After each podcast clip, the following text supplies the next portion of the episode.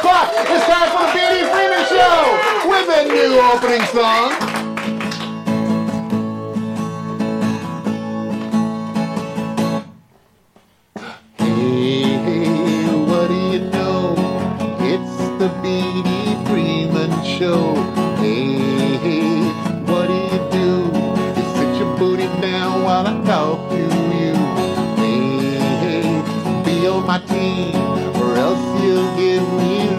Self-esteem. The B.D. Freeman Show.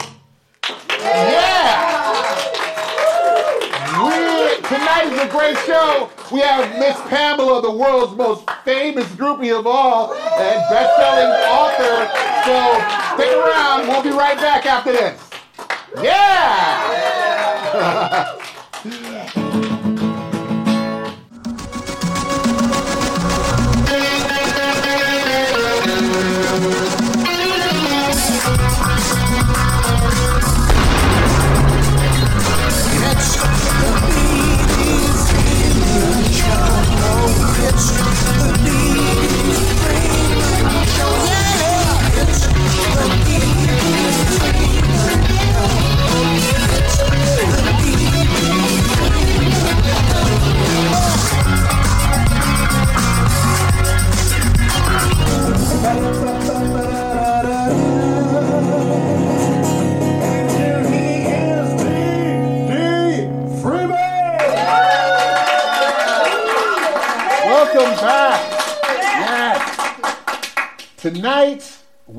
new segment for you called He Said, She Heard, She Said, He Heard. Because in relationships, a lot of times what people say and what they mean, especially with the opposite sexes, are very, very different from what they said and what they mean. I, I think I just said that twice. But that was for you, not because I messed up. That was because you messed up listening to me. Do you see how do you see how there's problems here? It's like that.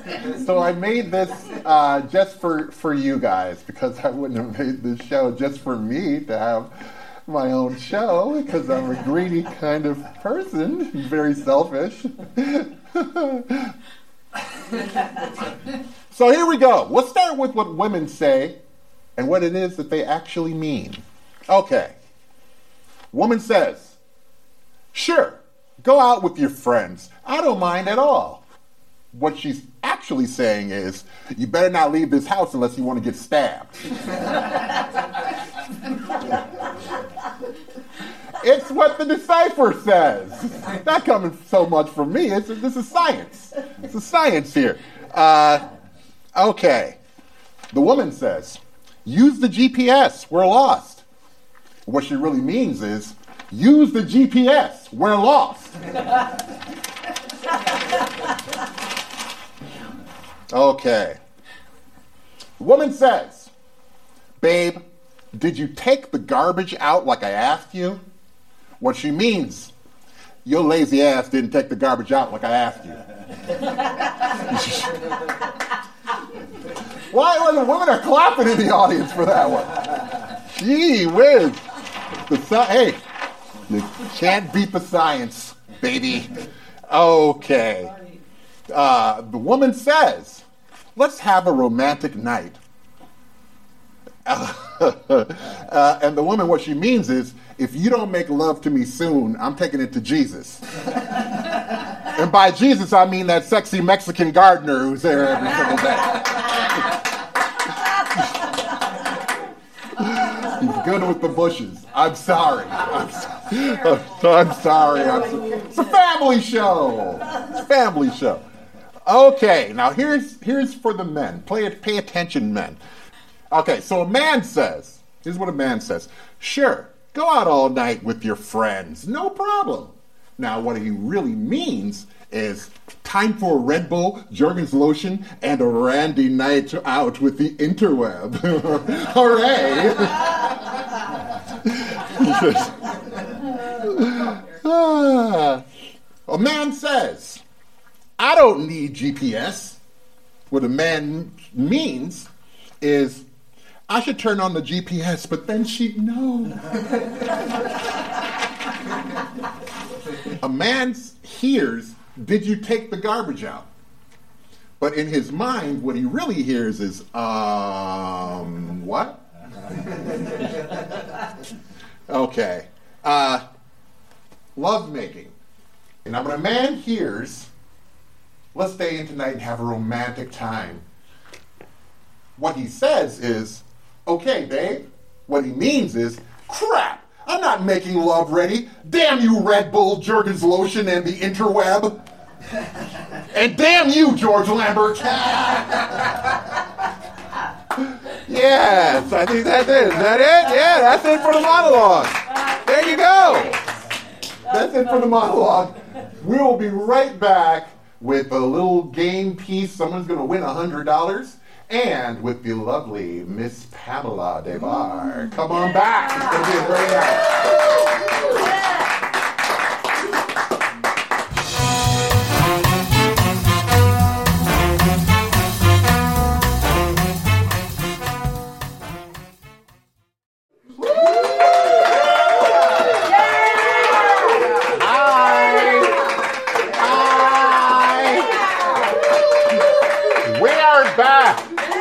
Tonight I have another I have another uh, special show for you.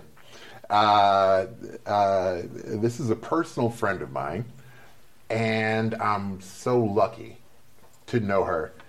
And she is the most intriguing person, like one of the most I've ever met in my life. And her life is actually books. She's a bestseller, New York Times bestseller, and uh, I, it's she's just an amazing, amazing woman. And we're going to go through her life. And uh, if you don't know who she is, you're darn sure going to know after this show. Uh, please welcome Miss Pamela Des Barres.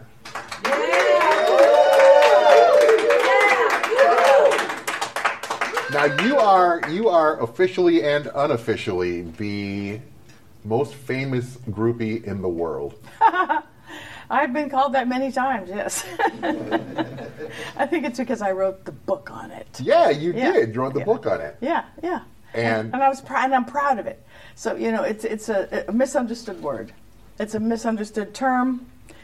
And ever since I was doing what I was doing, hanging out with musicians, I wanted to preserve that word And that word is groupie. groupie, yes, and the G word I call it, and and you you know put it in the in the proper perspective in history. It's we're muses, you know. It's a corny word. A lot of people you know think it's Oh, corny. I don't think it's corny at all. I think I mean, we, we we assisted these musicians and still do. They're, they're all over the place. I still hear from them every day, groupies that is, mm-hmm. and and they, they want to just give what they get from the music. It's a give and take. Yeah. Now I know that one time I had said, yeah, I was going to my hotel room after the show, and there was this groupie chick that like ran past me into my room and like threw off this coat she was wearing and she's like totally nude. It was crazy. And I and I told you the whole story of that and you were like, She's not a groupie, she's a fan. Yeah, groupies don't act that way. Uh, unless, well, they begin as fans and they may do those kinds of things a couple of times and say, well, that doesn't work. You know? Right, because I had to go. I had to like leave the room, Yeah. go downstairs, look at what time it was, you know, because I, you know, I didn't want something bad to happen to me because somebody's too enthusiastic. I appreciated Enthusiastic, that. that's a good word. Well, I appreciated that she wanted to be naked and in my room. Don't get me wrong. like I completely appreciated that, but uh, but it wasn't such that story to you that you straighten me out on Mm-hmm. the difference. Can you straighten us all out on the difference? Well, a fan usually, this one wasn't though, is content to watch from the seats, listen at home, uh, love them from afar, and a groupie wants to meet them. A groupie wants to get to know them, N- not just meet them. Meeting them is more of what a fan does. Oh, you know, get an autograph or. But you know, for us, especially back in the day when the musicians were were the gods walking on earth, you know, it seemed like that. Right? It was the best music made, best rock and roll music in I the think so. 60s and early 70s. We wanted to be near it, that's all. Just be a part of it. And very few, almost no girl bands at that time. Right. From the mid 60s. I became a groupie before the word existed. In about 1960, well, I was a big Beatle fan. I wanted to meet them, but I was too young, 14. So at 16, I started hanging out on the strip, and I met, started meeting the bands. They were hanging out too on Yeah. the Sunset Strip. That's back when everything was so much easier, right? Yeah. Was it? Or, or Yes. do or do we make it in No, our it minds like a, a, a time that didn't really exist? You could bump into all five of the Byrds on the Sunset Strip, and whatever British bands were in town, you'd walk into Whiskey Go Go, and they'd have you sit on their lap. Wow. If you were me. right on. Okay. Yeah. Well, you know, I wonder if this happens for you when you're out on the road, but because you're an author and you go around speaking and reading your works and whatnot. Well, Which all of that are fantastic, by the way. Especially my favorite is uh, "I'm with the band." Go, go get that book. Thank you. That was your my mind. first one, yeah. Um, I hang out with my fans, um, and a lot of times they become my writers. You know, I teach writing workshops, so a lot of the women get to know me very well. They, you know, they, they feel like they know me so well because of my books. They want to let me know them in the same way. So, like you said, so they come to class and write about it, which is wonderful. But I still I hear from groupie girls all over the world all the time wanting to tell me their story, big long stories about how they got so and so in the sack, you know. And I enjoy reading them. I enjoy reading them. That's cool. Now, I've watched videos on your site and on your Facebook and all that, uh, of where groupies have come all the way to California to come and be there with you. Yeah, on my I mean, rock tours. th- and th- stuff. yeah, they make they make like a, a pilgrimage Yeah. to your to your house, and they're beautiful and gorgeous and young, and they have all of your styles. They're looking to get more styles, ideas from you. I mean, it, and uh, and to hear about your life, Yeah. you know. And I've not really, I've not seen somebody draw so many people like, especially like uh, an author. You know, I've not seen someone draw so many people like that. But it's your life is like to to, to us. I think your life is like a a story that the only way we can get close to it is by reading about it because Well, you that- talk you speak so you, you write so personally Well, that th- those things that I did as a young woman can't happen now. Not not the way they did then. But the, like these, such Uh, well, there's no. I mean, who who is a Robert Plant today? Or or I mean, they're out there. Yes, they're out there. But you, you can't you can't get near the people uh, of the caliber that I was hanging out with now because of how everything has changed. But also, the music was the best. It was revolutionary, just like everything going on in the '60s. The social, sexual, s- spiritual revolution going on. So they just want to see what that was like.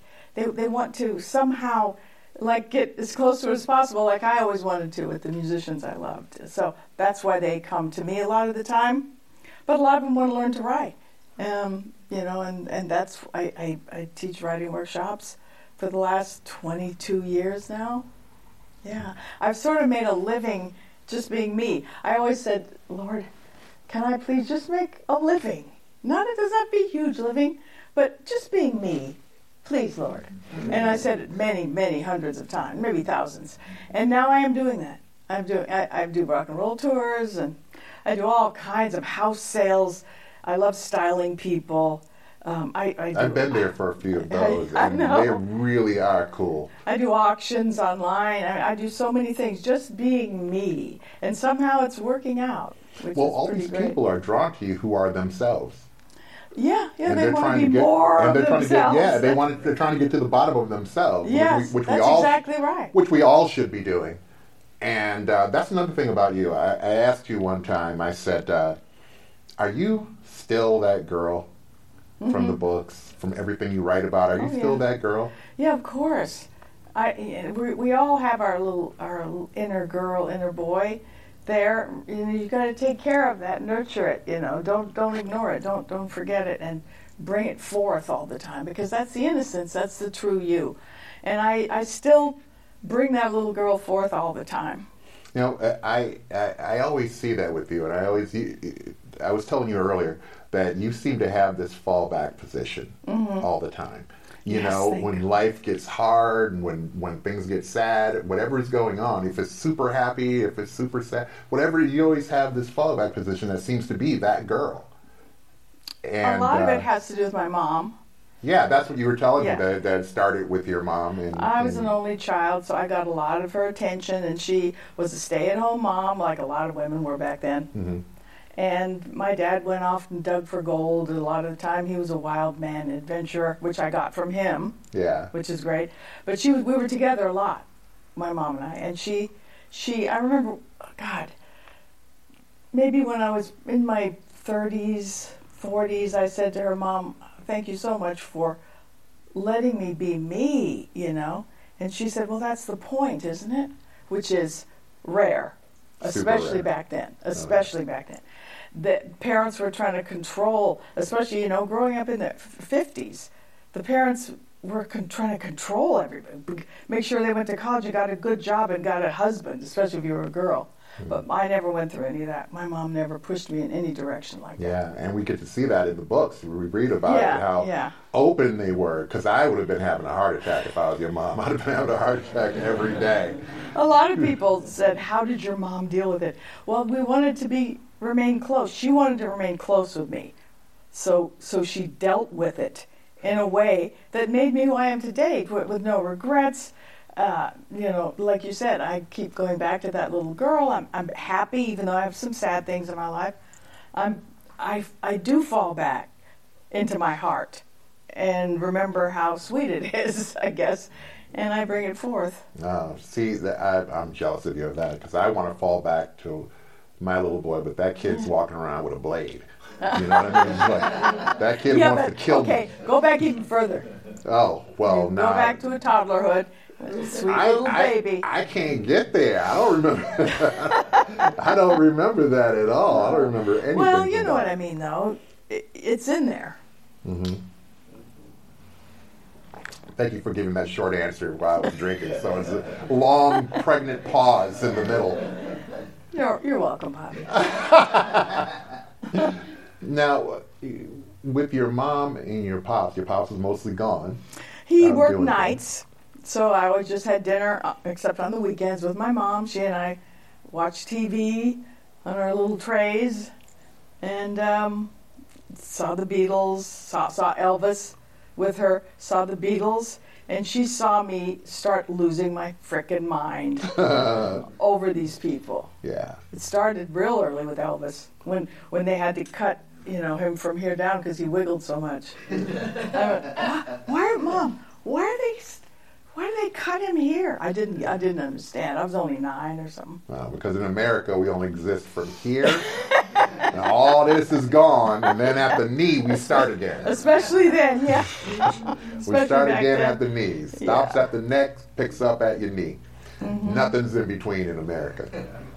Um, when did it? When did it, it hit you that you weren't supposed to be at home watching from the television? That you were supposed to be there? That you were supposed to be there?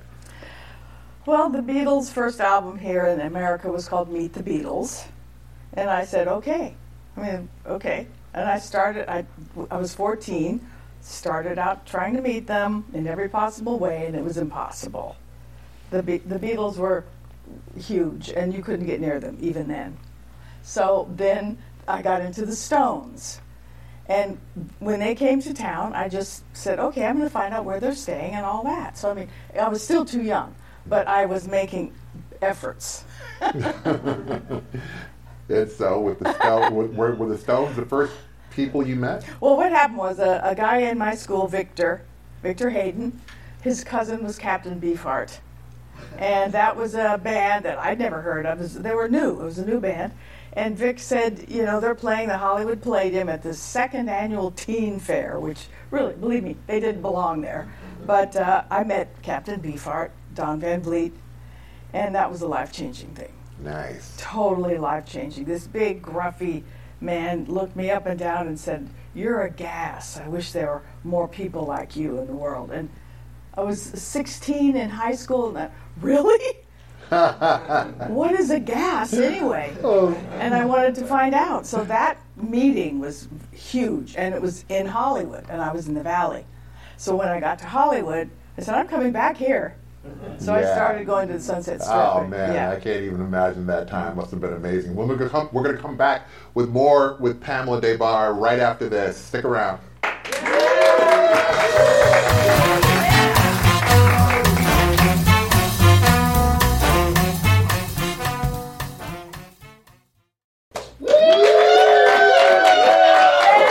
Hi, I'm here with Miss Pamela Des Barres. We're talking about her early days in groupiedom and uh, in, on the Sunset Strip. So now, what was the first band that you actually got to meet? Well, besides Captain Beefheart, it was the Byrds. I was crazy about the Byrds. They had, they were helping Dylan out. You know, Dylan's my hero, my God. Um, and they were singing his song. So were the Turtles and Sonny and Cher. But I love the Byrds, and they were playing a club called Ciro's. And I could Which not. is now the comedy store. Yes, it is now the comedy store. It's an amazing space, right? So Oh Thomas, the so- director, and I, that's where we work out so much sometimes. happened in there.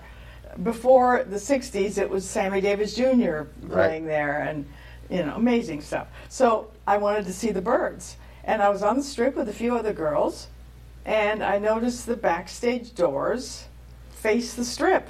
They still do, and I and I I said, I bet those are the backstage doors. And the girls with me said, So what? I said, Well, I'm going to knock on them. I, I, I want to meet the Byrds.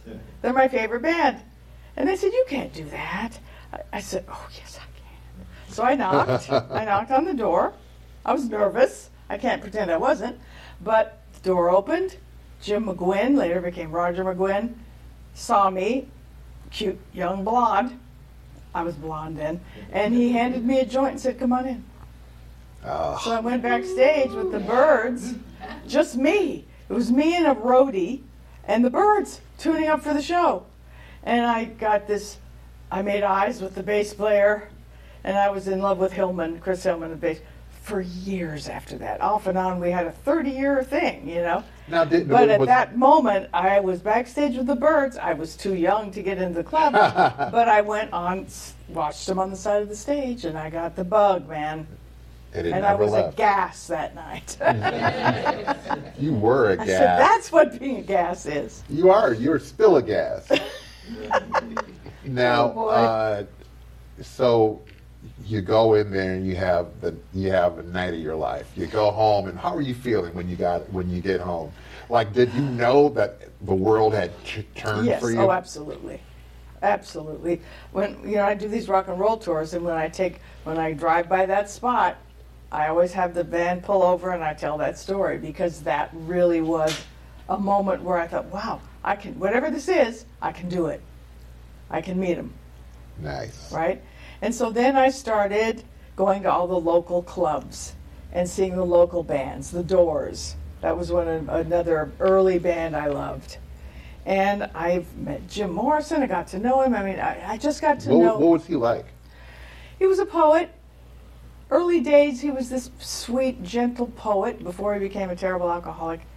And um, just hung out with him. He carried his poetry book and he'd read me the poetry and take me out for orange juice and date nut bread at Tiny Naylor's. And it was pretty innocent. I did make out with him. But in those days, you didn't have to just jump in the sack with people. They didn't expect it. And even rock stars, they did not expect that.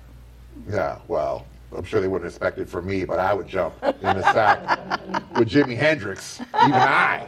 Even I Speaking would. of, there was a lot of love-ins in those days. People can't What- imagine what a a love-in? love-in was like. What, what is a love-in? A love-in is where people, like-minded people, young people, get together and love. really, there was a lot of music, live music. The Byrds, the Doors, uh, the Buffalo, Buffalo Springfield. Uh, so many different bands played free. There was no, they didn't get paid, and you danced all around them or on stage with them in hardly any clothes, with flowers in your hair and incense sticks and all that stuff. It was real, and I, I met uh, a young photographer. I, people, a lot of people took pictures of me. I was pretty and I skimpily clad. Still are. And having right, audience.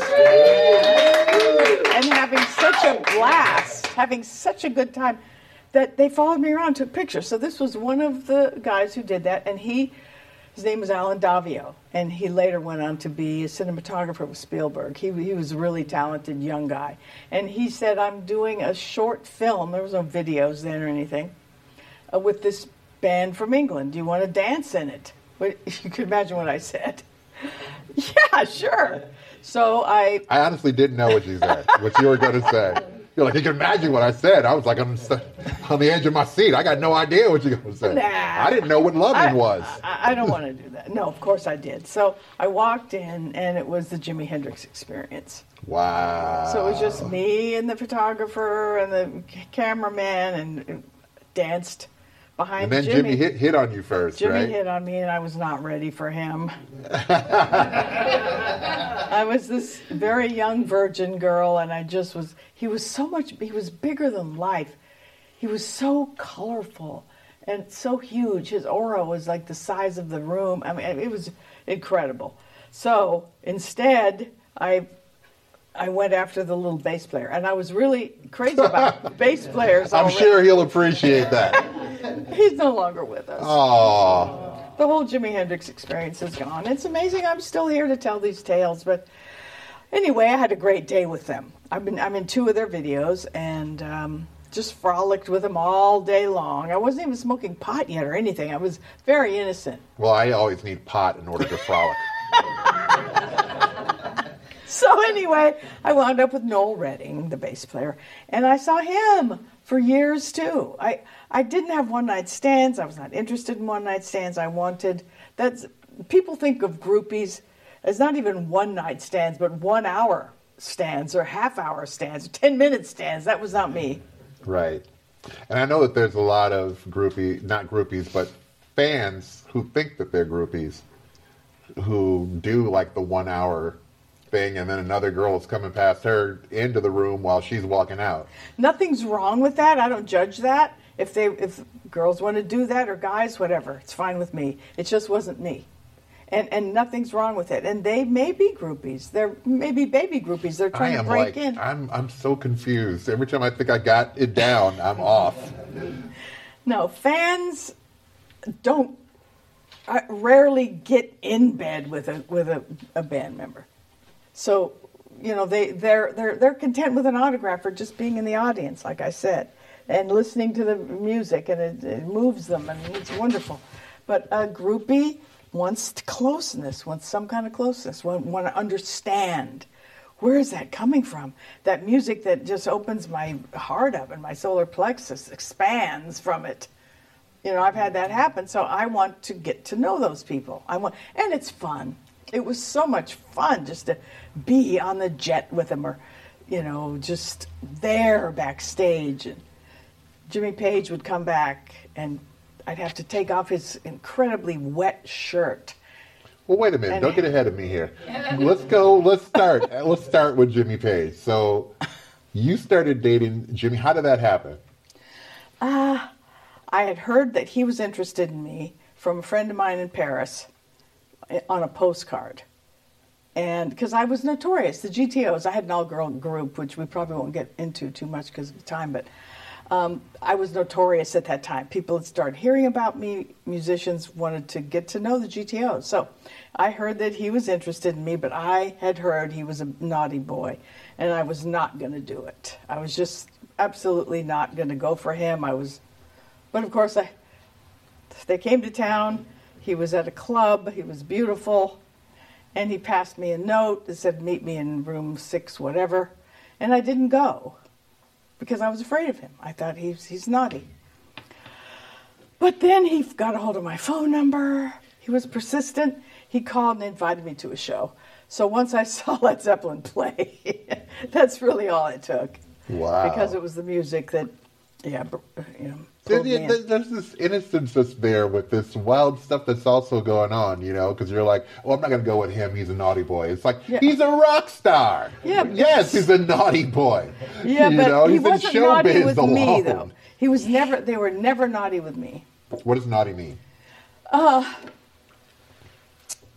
over the top, over the top, uh, in ways that that uh, that I wouldn't have liked. Something that would maybe scared you or something. Yeah, yeah, and they just never were. They they saw in me, I believe, the gentleness and the the the, the wide eyed innocence of loving the music. I, I think with any man, you probably agree with me. Women too, but mainly men. If you love what they do and respect and admire what they do, they want you around. Yeah. So, so that's Sure. that's all it was, and, and it wasn't fraudulent. I I meant it. I was sincere, and uh, they wanted me around. Mhm. Wonder why. so then, so how did it start that you started seeing Jimmy though? Like, how did it begin? Well, he oh, you I- just told me. Uh, Yeah, the show, he got your number. That's all. Yeah. That's well, wanted he, to he took me to he invited me to a show, and I saw them play, and that was it. That was absolutely it. So after the show, And and he yeah, I went back to the hotel, and then I went back to the hotel and back to the hotel, um, and because they spent a lot of time in L.A. They would base themselves in L.A. and fly out and come back. So I got to see him a lot. Then he started taking me on the road to New York and Texas and you know, now what is it like to be on the road with a like the number one rock band in the world? It's like being as close to in the band as you could be at that time. And you know, I had an all-girl band, but you know, we certainly were not famous like Led Zeppelin. So it was just But still good music. it, it was just being in the thick of that. And at the time, I knew it was history. I knew because the music had never been made. Music like that had never been made before or since. So I just And people it. didn't rock out like that. Like they go for two hours, where most bands went for 15 minutes or something, right? The Beatles, when I saw them at the Bowl, 22 minutes. 22 minutes, the Beatles, and and, And, the Stones, 30 minutes. Zeppelin And did two hours. two hours, a little over two hours, a little longer every time. And, you know, the drum solo was. The rest of the band would go backstage for a while because Bonzo played so long on Moby Dick. Yeah. So, and, and, and I'd go back with them. I was just part of the band. I mean, it was as close to as being in the band, like I said. You know, you were just, you were, I was so comfortable with all of them, and, and they made you feel. If you were welcome, it, there was no, no feeling like it. Wow. I can't even imagine what it must have been like to be to be there in the world in Hollywood on the strip at that time with the people that you were that you were hanging out with. Like uh, That's why people care about me still. That's why people want to talk to me. That's why they read the books. That's why well, I read everything. I read all of your books. I know. Thank you, Bobby. Yeah. I have five books. I'm writing sixth and seventh right now, and eighth is coming up. Cynthia Plastercaster's book. Ah. Yeah, I'm writing it for her. She was part way through when she passed last year. Oh, I didn't know that. Yeah. I didn't even know that. Wow. I wish she was still She was the other most famous groupie. Me and Cynthia. We were. Yeah. The, yeah. Now, a lot of people have been wanting me to ask this question, wrote me all week to ask me. It was the same question over and over again. So I said, okay, obviously I have to ask this. But there are people who say that you are the girl, Penny Lane, that they were talking about in Almost Famous. Yeah, I knew Cameron Crowe back then, and he watched me in action. But it wasn't just me.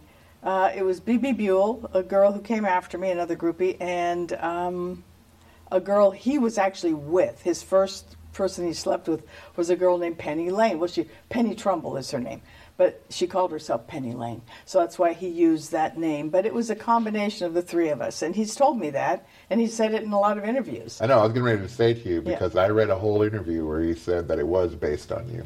Yeah, uh, uh, a lot of it was. Uh, well, she, the Kate Hudson, told me it was based. She based it on me, her her attitude, her look, and all of that. She got you down pretty good. Yeah, I think she did a good job. I think Yeah. she did. Yes. Yeah.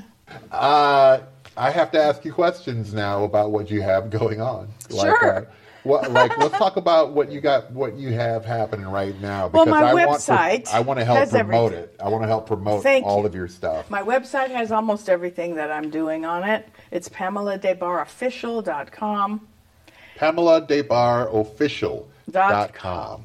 Yeah, my my all the stuff I do with my clothes, my clothing sales, my auctions, my my rock tours, my writing workshops, they're all on there. And I'm traveling. I travel for workshops in many, many American cities in London and Toronto. Um, now that COVID's hopefully waning, um, I'll be traveling a lot more. I travel to so many cities every year teaching women to to know, find out who they are, get it on the Yeah. page, and Right love who they are mainly. I know because I always say I would like to attend one of the. I would like to be in on that writing session. Well, if I- but then you said that, that but, well, you know, women need to yeah, feel yeah. comfortable. Women yes, need well, to feel I, comfortable. I, I did have men. Yeah, I did have men in, originally, and I noticed women held back, and there were mainly women. Hmm. So I just it's Mainly women's women. memoir workshops, but I would love to have workshops for men. I would love it. I would be the. I'd be your student. I would be there because if you read her writing, when you read her writing, it will blow you away. I promise. It will just. It will blow your mind. It's like, it's like, there's some movies that when they end, I'm sad that it Yeah, sure. that it's ending because I feel like I was on a journey. And with your books, I was sad when it ended I know because he, like I was he, ha- he literally has them memorized. Some of them. yeah. he, he can quote parts of my books back to me. It's incredible.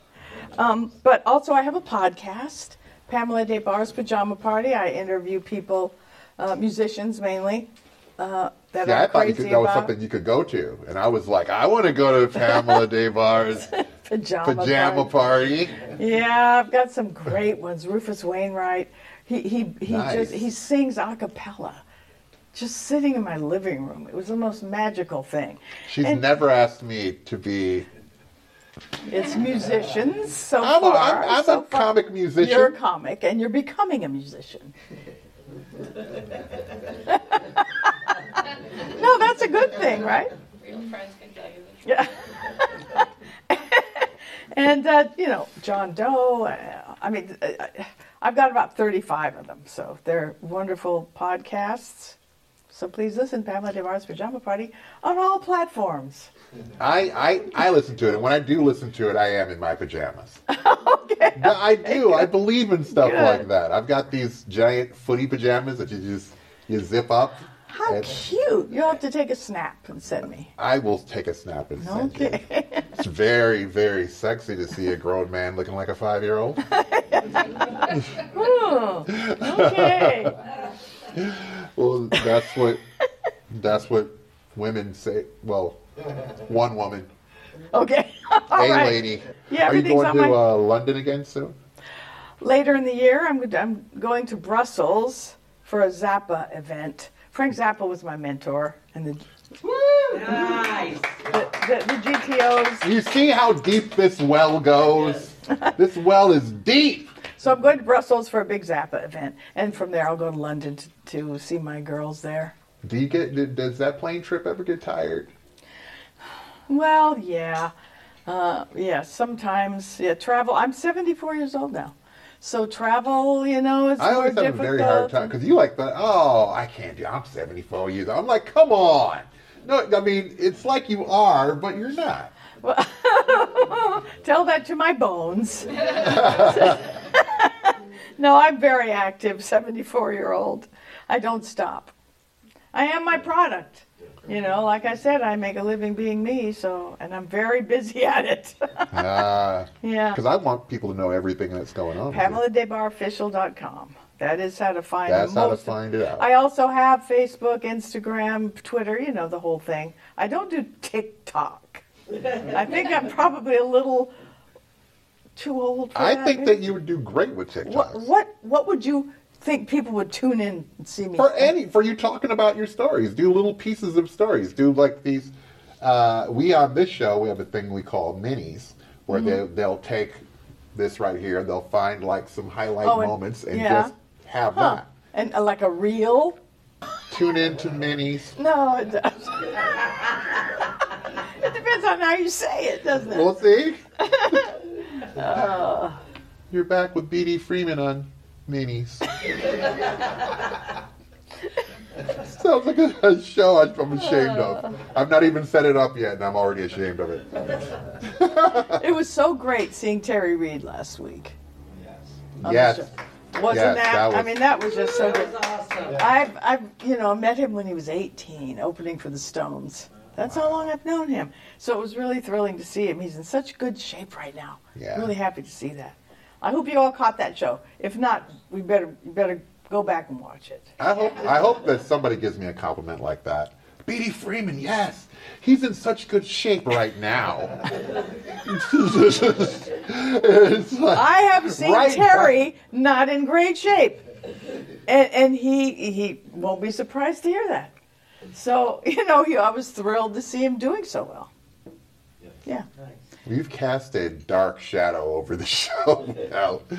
Oh yeah, I've seen him. No, I haven't. You know rock and roll. What people No, do I in know, rock I and know. roll. Yes, yes. No, but it was great having him. We had a really good time. I know he him. sang so great. His voice is so beautiful. so good. So he's so in it. He's just so in what he does. Yeah. He becomes it, and Yeah. he just, you know, there's a There's so much joy. yeah. It's like yeah. it turns on when he starts playing. It's like he's Yeah. always always a joyful kind of Yes, guy. he But when he turns it on, you can see it. You're right. It's like it starts Yeah. to shine from the inside yeah, out. because he loves what he's doing. Yeah. You know, as long as you love what you're doing, do it, right? Yeah. Well, not all the time. I'm sure Jeffrey Dahmer loved what he Oh. was doing. Bobby, talk about bringing the show down. Jesus. God. I'm getting I was- away from you. I'm getting away from you. I was just saying, you know, everybody should not do what they love. There's some people who should be locked away so that they don't get a chance to do what they love. Oh, no. Okay. But what you do, I love. We all love.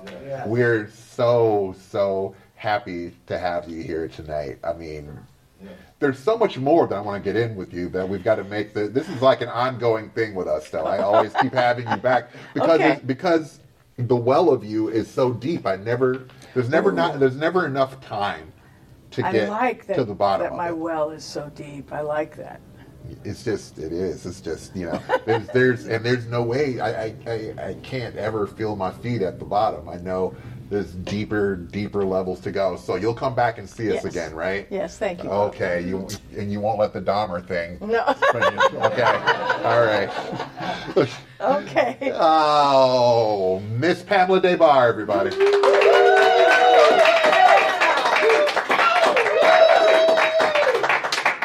Well, here I have to tell you to make sure you like and subscribe. It is very, very important that you do that. Uh, if you want, you can uh, send money to us. It helps the show a ton. Uh, you can send that uh, through patreon.com slash Show. And you can see everything that we have got going on at bdfreeman.show. bdfreeman.show. And to give money, patreon.com slash BD Freeman Show. So we would love that. Come back again and see us next week. You'll see more incredible, incredible, wonderful, intense, and ah, people like Miss Pamela here.